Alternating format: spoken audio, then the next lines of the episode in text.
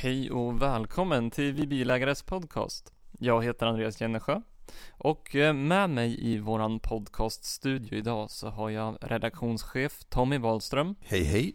Men även våran biltestare Kalle Karlqvist. Hej hej. Tjena. Ämnet idag är downsizing, alltså den trend när biltillverkare byter ut sina större motorer mot mindre för att minska bränsleförbrukningen. Närmare bestämt så ska vi kika lite närmare på de trecylindriga motorer som rätt nyligen dykt upp på vart och vartannat håll hos många biltillverkare. Men först, Kalle och Tommy, så vill jag höra lite vad ni har haft för er på sistone. Tommy, vad var det för bil du satt senast i? Häromdagen så var jag ju i Spanien, i Barcelona och körde Nissan Pulsar. Mm, det här är en helt ny bil ifrån Nissan. Eller? Ja, det, det är en bil som man har byggt ihop eh, av komponenter som man hade liggandes på hyllan. Eh, nej, så här var det. 2006 så lämnade Nissan Golfklassen. Då slutade man tillverka Almera och istället så började man bygga crossovers, Qashqai och allt det här. Och det gick ju, det gick ju bra. Ja, det gick bra. De sålde som 17. Och nu säger man att nu har vi så mycket pengar och så mycket tid och så mycket delar över på det här Nissan eh, Renault-lagret så att nu kan vi bygga en mellanklassare igen. Och då har man satt ihop Pulsar. Men har man då upplevt att kunderna har saknat en bil i den här klassen? Är, är det det? Ja, jo, men man säger att det är efter kundönskemål som man nu har bestämt sig för att sätta igång produktionen. Men det, det är ganska, alltså, det är inga stora ambitioner man har. Man ska bygga 64 000 bilar om år och i europeiskt perspektiv så är inte det någon stor, stor säljare. All right. Med en bil i golfklassen, vad kan vi säga mer om den? Den, eh, man har satsat på baksätet eh, för att man bedömde att det var viktigast för kunderna. Så att det är ett gigantiskt baksäte. Det är Skoda Superb-storlek snudd på ska jag säga. Ehm, Man sitter, kan tre vuxna klämma sig in på bredden? Ja, den är alltså bred men framförallt så är det väldigt bra benutrymme. Det är alltså 2,70 i hjulbas vilket är ganska mycket för att vara golfklass som gör att man får mycket plats mellan hjulaxlarna. Men vad, vad gör det här för köregenskaperna? Ja, den är rätt träig att köra kan jag säga men jag vet inte om det bara är hjulbasen som gör det eller också jag tycker motorerna är inte speciellt upphetsande på något sätt och eh, Vad hittar vi under huven? Ja, vi, vi har en eh, fyrcylindrig 1,2 liters turbomotor, 115 hästar och sen så har vi då eh, Renaults 1,5 liters diesel på 110 som ju drar pick när man väl fått varv på den men som bullrar rätt mycket och eh, ja, lite stökig så. Den här 1,2 liters motorn, den, eh, den gav ju, den, den gav ju eh, Nissan Juke ett väldigt uppsving tycker jag när det gäller körglädje. Men jag gissar att Juke är lite lättare då än en Pulsar för här tyckte jag att det gick ganska trögt alltså. När, när kommer den här till Sverige? De har faktiskt introdu- introduktion mot slutet av oktober. Eh, och en positiv grej då med Pulsar, Ja. om jag ska säga det förutom utrymmena, är det faktiskt att man har eh, haft ganska höga ambitioner när det gäller säkerhet. Så man har plockat in då autobromssystem som standard från mellanklassmodellen då, Accenta, Mm. som kostar från 179,9 när den kommer. Kalle, du har också varit ute på en, en ganska eh, spännande provkörning av en ny bilmodell. Ja, jag har varit i Milano och kört en bil som heter Jeep Renegade. Eh, och det låter ju amerikanskt men det är italienskt. Så tillvida att Fiat som ju äger Chrysler och därmed också Jeep eh, har stått för delarna till den här nya Jeep-modellen som är den första som byggs utanför USA. Den byggs i samma fabrik som eh, Fiats stora 500-modell, den som heter L. Något av en, det är något av en spagettivästern i bilform. Det är en riktig spagettivästern, men den har inte så mycket makaroner i knäna faktiskt. För det är en, det är en riktigt trevlig bil. Ja. Ehm, Den har ett utseende som ehm, eh, gör somliga arga och somliga väldigt glada. Så att det är väl en lyckad design. Mm. Ehm, Men själva bilen då som jag har provat både på vanliga vägar och i den mest eländiga terräng tycker jag bestod proven alldeles utmärkt. Hur stor är den? Ja, den är inte så stor. Den är väl ungefär som en eh, Nissan Juke ungefär. är väl enklast att jämföra med. Eller en lite mindre än en Skoda Yeti. I den klassen så vill jag nog påstå att den här bilen är den tekniskt sett mest avancerade faktiskt. Mm. Mycket då tack vare sin sinnrika fyrhjulsdrift och att den som den enda vad jag vet går att få med låg växel. Som sagt, den, den, eh, så vitt jag kan bedöma och jämfört med alla jeepar jag har kört under alla år så, så är den inte ett dugg sämre än, än, än de. Vad kostar den? Den allra enklaste kostar 199 900 kronor och um, den dyraste kostar ungefär 300 000 kronor. Ja. Andreas, du har också varit ute och åkt.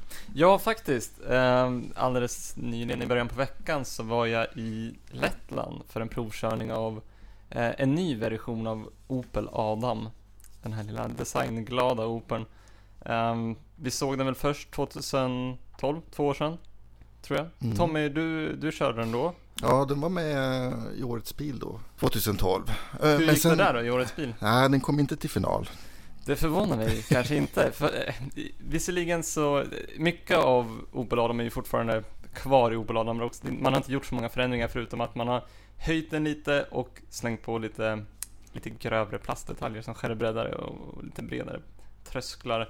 Eh, och så kallar man det här för den, den minsta crossover-modellen på marknaden. Bilen är bara framhjulsdriven, så där kan vi väl konstatera ganska snabbt att det inte handlar om någon bil som man eh, tar ut på några vådligare äventyr i terrängen.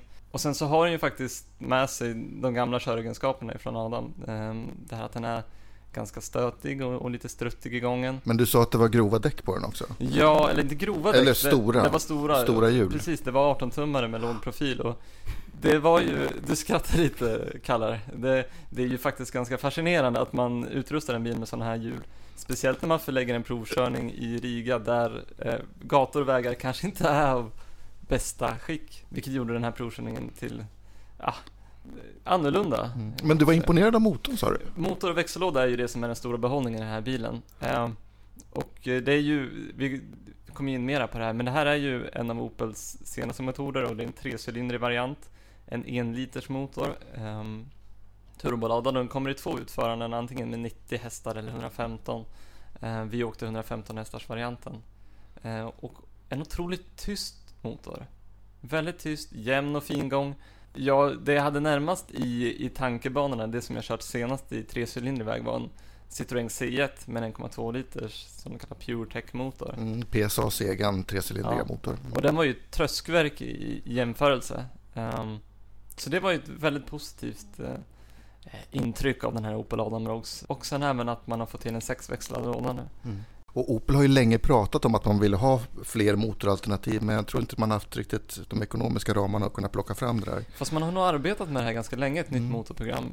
Under genomgången av den här nya motorn så, så säger de från Opels håll att fram till 2018 så ska man ut med 17 nya motorer um, på både diesel och bensinsida.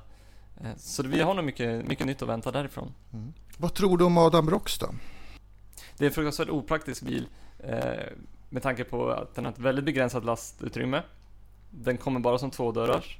Det finns ingen möjlighet till dragkrok. Just Adam Rocks kan man inte heller utrusta med takräck eftersom den har ett sånt här canvas-tak, alltså ett soltak.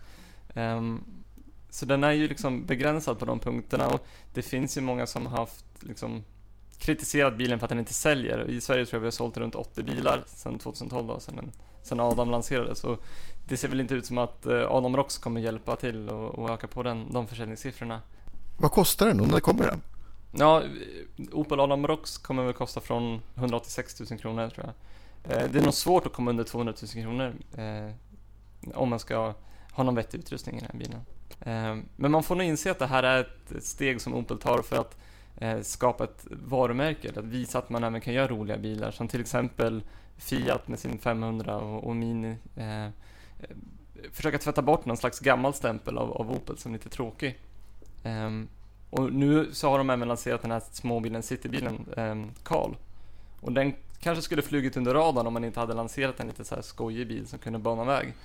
Um, men uh, vad tror ni, Tommy och Kalle, vad, vad, tror ni att Opel borde göra för att liksom slå sig in i? Opel är ett av de märken på marknaden som tillsammans med Peugeot och Citroën är allra mest vilse i pannkakan överhuvudtaget. På vilka, på vilka områden? Ja, men de, de, eh, de här tre märkena de har liksom ingen som helst koll på vad deras varumärke ska vara för någonting. Titta på exempelvis eh, framförallt på Peugeot och Citroën. De har ju en skog av modeller. Eh, de, de har ju liksom ingen huvudfåra av modeller längre utan det finns, de är med liksom på alla fronter och täcker ingen av dem särskilt väl. När det gäller Opel så, så eh, de bygger ju bra bilar numera. Sen en 5-6 år tillbaka till skillnad från under hela 1990-talet och början av 2000-talet då de byggde värdelösa bilar. Um, Vad var det som var så illa? Nej, men de hade så fantastiskt dålig kvalitet. De rostade ju ännu värre än det gamla Opel-ryktet sa. Och de gick sönder. Och de utsågs till årets bil gång efter annan och sen så visade sig efter två år att bilarna var kass. Va? Vad jag tycker att Opel borde göra det är ju att kapitalisera på detta att de faktiskt är bra bilar nu för tiden. Det finns mängder av både svenska och tyska undersökningar som visar detta. Inte minst vid bilägares eget eh, autoindex har ju Opel klivit framåt något alldeles enormt. Men vad de fortfarande saknar i Sverige är ju ett återförsäljarnät värt namnet. Jo, men de, de, de led ju kraftigt av den här sammanslagningen med Saab. Mm. Mm. De, de flyttades ut i garderoberna och omklädningsrummen i bilhallarna när Saab skulle puttas ut på marknaden ordentligt i den här nya organisationen. Nej, men jag, jag håller med Kalle. Jag tycker eh, bilarna har visat väl gång efter annan att man har en mycket hög kvalitet. Men jag tror som sagt att återförsäljarnätet behöver skärpas i Sverige. Mm. Och det är ju svårt numera det där har jag förstått. Därför att ingen återförsäljare vill ju längre satsa bara på en eller två märken. Utan allt fler går ju mot spåret att ha ja. ett bilvaruhus med en massa bilar under samma tak. Och då, det är säkert inte så lätt att komma och slå sig in då och växa alltså. Då ska vi lite grann ta oss in på ämnet för den här podcasten. Ehm, um, trecylindermotorer. De senaste åren så har ju de största biltillverkarna tagit fram flera sådana här motorer som i, i kombination med överladdning och direktinsprutning och variabla ventiltider ska göra att uh, effekten matchar de gamla fyrcylindriga motorerna. Och det här är ju för att man ska kunna um, bygga bilar som väger mindre och drar mindre bensin. Eh, men eh, när man lanserar de här på marknaden så har det ändå mötts av lite skepticism vi kunder kanske inte är helt, helt sugna på att eh, byta ner oss då, om man kan säga så, till en trecylindrig motor. Um, Kalle, vad tror du beror på att vi är lite tveksamma? Eller stämmer ens den här iakttagelsen? Alltså, det har ju skett en väldig teknisk utveckling. Sen nämnde du viktiga faktorer även med direktinsprutning, eh, mycket mer förfinade turboaggregat. Man kan eh, ha svänghjul av en helt annan typ idag som, som mildrar de här inneboende eh, vibrationstendenserna som finns i en trecylindrig motor. Och man, För det är ett av problemen med trecylindriga motorer, alltså den lite råa gången? Eller? Ja, i grunden så är en trecylindrig motor lika jämnt utbalanserad som en, som en sexcylindrig rak motor. Va? Så att den har ju förutsättningar för att gå fantastiskt jämnt, betydligt jämnare än en fyrcylindrig motor egentligen. Men tändningen gör ju att tändföljden är sån så att det fattas en cylinder så att det blir en eh, ja, det blir en, en, eh, vibration inom ett visst förlopp i, i tändningen. Och det där kan man då motverka på, på olika sätt. Att Volvo, BMW, Opel, många andra är i startgroparna för att bygga trecylindriga motorer. Dock inte Mercedes. De har sagt nej, vi tänker inte bygga trecylindriga motorer. Och det finns flera som opponerar sig, till exempel ja. Mazda, Mazda säger ju det att, mm. att allt det här är bluff och båg, mer ja. eller mindre säger Mazda eftersom okej okay, de här motorerna de blir snåla när du kör dem i labbet i den nuvarande körcykeln men om i verklig trafik så drar de mycket mer än en eh, lika stark sugmotor med större motorvolym ja. eftersom då överladdningen gör att du behöver trycka in mer bränsle i dem. Ja. Och det är ju precis de erfarenheterna vi gör när vi testar bilar och kollar bränsleförbrukningen. Ta Fords motor här till exempel, den EcoBoost som då så kallade motorjournalister jorden runt hyllar. Och så utses den till årets motor. Personligen anser jag att det är en, det är en stor bluff. Det, det, har inte hänt så himla mycket rent egenskapsmässigt med den motorn jämfört med en Daihatsu Charade Turbo trots allt. Jag tog med det är lite hårda ord. Den här Fords EcoBoost-motor, det är en enliters ja. Eh, överladdad ja. bensinmotor. Den är, den är ju föremål för en gigantisk PR och reklamkampanj som nästan alla går på. Det är klart att det är en bra och sinnrik liten motor på många sätt, men jag roade mig med att plocka fram den så kallade Genève-katalogen från 1984 och den som är 30 år senare. I den förra så återfinns just Daihatsu Charade Turbo. Den har en enlitersmotor på 80 hästkrafter. Den har en förgasare och ett turboaggregat. Den presterar 0 till 100 på 11,9 sekunder. Eh, bilen väger ungefär 750 kilo och den drar i blandad körning 4,9 liter bensin per 100 kilometer. Mm, Sen kommer då Fords omtalade motor med direktinsprutning och turbo 30 eh, år senare. Den har 100 hästkrafter istället för 80. Eh, och bilen gör 0 till 100 på 10,8 sekunder. Eh, och sen så ska då förbrukningen i blandad körning vara 4,9 liter per 100 kilometer. Eller snarare 4, förlåt, 4,3 liter per 100 kilometer. Det, säger... det är 0,6 eh, liter ner på 10 mil.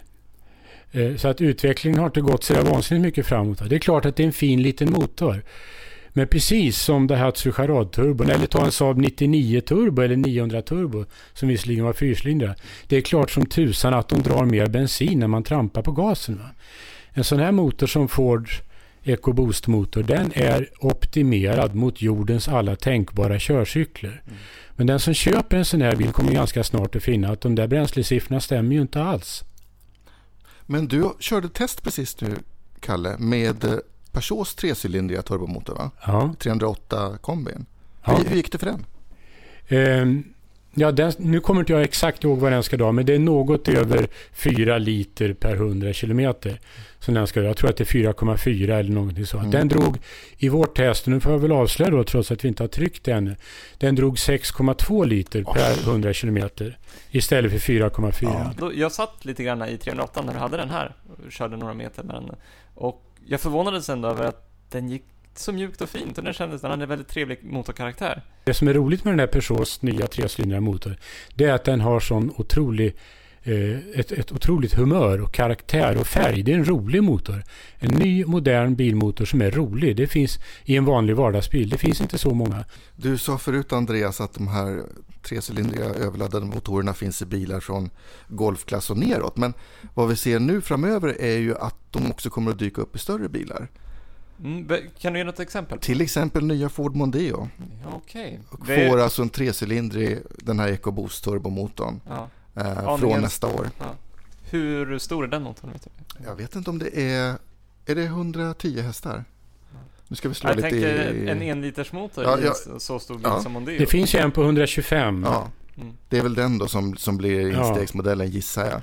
Och sen kanske det kommer, det kommer säkert fler varianter ja. Man kan väl skruva upp trycket lite grann och pressa den till 150 eller något. Om man den största trecylindriga motor för övrigt som har tagits i modern tid i bruk i en bil. En eh, variant som jag tror att knappt någon känner till. Det finns ett italienskt eh, motorföretag som heter VM Motori eh, som ett kort, kort tag försåg Alfa Romeo med en 1,8 liters turbobensinare som gick att få i Alfa 33 i mitten av 1980-talet.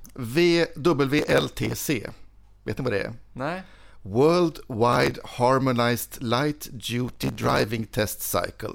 FNs mm. nya körcykel som kommer 2018 och som ska bli mycket, mycket tuffare än dagens. Och som man då ska köra över hela världen. Bedöma alla bilar efter samma mall.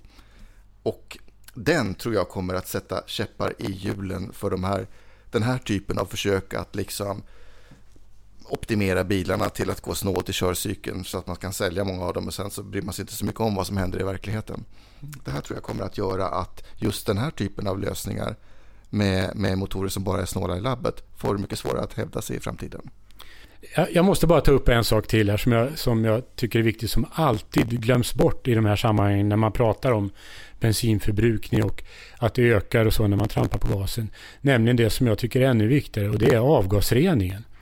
Det är faktiskt så att somliga bilar tappar sin avgasrening mer eller mindre fullständigt när man går utanför körcykeln. Eh, och hur de här eh, små, väldigt hårt ansträngda eh, motorerna Eh, när de belastas alltså. Vad de har för eh, kapacitet att rena avgaserna från motorn, det vet vi väldigt lite om. Eh, och där finns det väldigt mycket för, för undersökande journalistik att göra. Va? För det är ändå viktigare. Det är väl en sak om, om bilen går himla fort och axar snabbt mellan rödljusen. Men det som kommer ut ur avgasröret tycker jag personligen i alla fall är betydligt viktigare. Tommy, vad tror du? Ja, jag, jag, jag håller på att räkna ja. på hur mycket det skulle kosta att göra den undersökningen. Det tycker jag låter som ett jättebra jobb. Uh, ja. Nej, men, nej, men jag, tror, jag tror ju också, ja, men jag tror som Kalle, att, att uh, de här motorerna kommer ju att sälja om folk vill ha dem. Och, och, det vill, för de är ju trevliga att köra. Det ska man ju komma ihåg. De är ju roliga och underhållande och, och bra på de flesta sätt. Och så länge de kommer publicera förbrukningssiffror efter EUs körcykel så, så kommer ju de här bilarna att sälja också. För att som det ser ut idag så tittar vi kunder väldigt hårt på just förbrukningssiffrorna i, i tester och, och, när vi letar mm. efter bilar. Det finns, ju, ja, det finns ju en till faktor och det är ju det EUs eh, bestämmelser om att den genomsnittliga vagnparken ska släppa ut vad är det nu då, 95 gram år 2020 va? som nu alla tillverkare strävar emot. Så att eh, intressanta dagar väntar oss. Det här var allt för oss och och eh, om du inte får nog av eh, varken podcast eller eh, våran pappersutgåva, våran tidning som kommer ut två gånger i månaden, så kan du surfa in på vibilägare.se. Där hittar du senaste nytt ifrån bilvärlden. Du kan även följa oss på sociala medier. Vi finns på Twitter och på Instagram och även på Facebook. Twitter och Instagram, där hittar du oss på snabel av vibileagare. Går du in och gillar oss på Facebook så får du även de här senaste bilnyheterna i ditt Facebookflöde. Eh, jag säger tack så mycket till dig Kalle och till dig Tommy för att, du var, ni, för att ni var här och pratade lite trecylindriga bilar och, och provkörningar. Tack själv. Tack. Tack och hej. Hej. Hej.